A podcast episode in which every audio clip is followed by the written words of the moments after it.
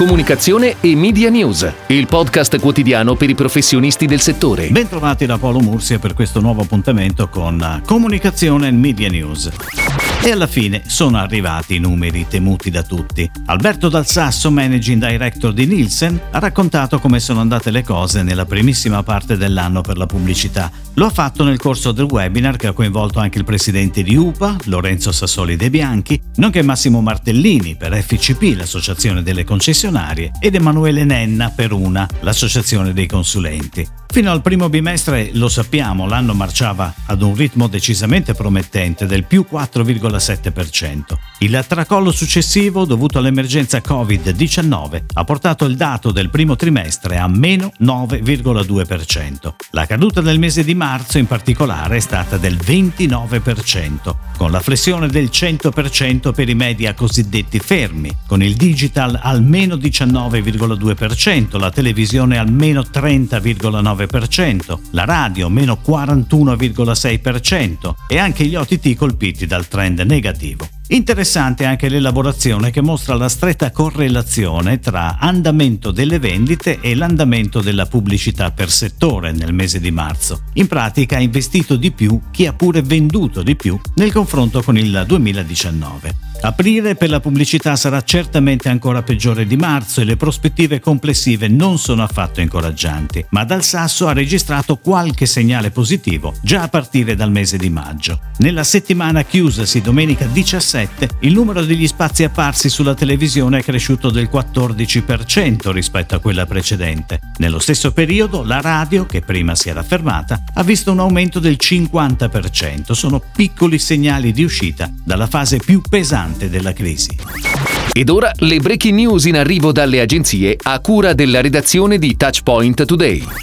Mulino Bianco, a 45 anni dalla sua nascita, lancia una nuova campagna pubblicitaria diretta dalla regista Gabriele Mainetti e con un nuovo format che porta la firma di Publicis Italia. Con la nuova creatività il brand del gruppo Barilla, leader in Italia dei prodotti da forno, mette al centro del racconto le persone e la loro personale ricerca della felicità proprio in un momento in cui il Covid-19 ha apparentemente tolto agli italiani la possibilità di essere felici. Il lancio della nuova campagna, che segna una nuova tappa della storia di comunicazione di marca, è l'occasione per presentare i piani di sviluppo di Mulino Bianco, che entro il 2020 raggiungerà l'obiettivo di utilizzare confezioni riciclabili per il 100% 10% della gamma ed estenderà a tutti i suoi biscotti la carta del mulino, il disciplinare di coltivazione sostenibile del grano tenero redatto insieme al WWF. Interpretare il presente e immaginare il futuro delle aziende attraverso soluzioni innovative di marketing e di comunicazione. Questa è la mission del gruppo Roncaglia, raccontata attraverso uno spot in onda da domenica su Sky TG24.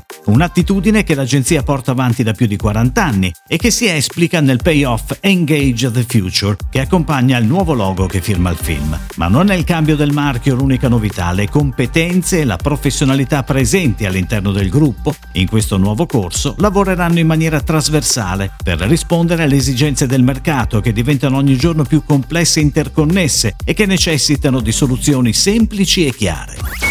L'Enfant Terrible ha firmato il lancio del nuovo servizio Prima Visita di Casa.it. Prima Visita, grazie ad una tecnologia innovativa, consente di organizzare la visita di una casa da remoto in massima comodità, senza scaricare nessuna app e nessun plugin, ma direttamente da browser o smartphone e sotto la supervisione dell'agente immobiliare. La nuova campagna si basa su un insight molto forte. La scelta di una casa è molto importante, come la scelta della persona amata, perché spesso è una relazione che dura molti anni, addirittura tutta una vita, eppure questa scelta è molto spesso la conseguenza di un colpo di fulmine. Da qui il parallelismo con il mondo degli incontri amorosi, il concetto che casa.it non crede negli appuntamenti al buio e il claim mi sono innamorato a prima visita.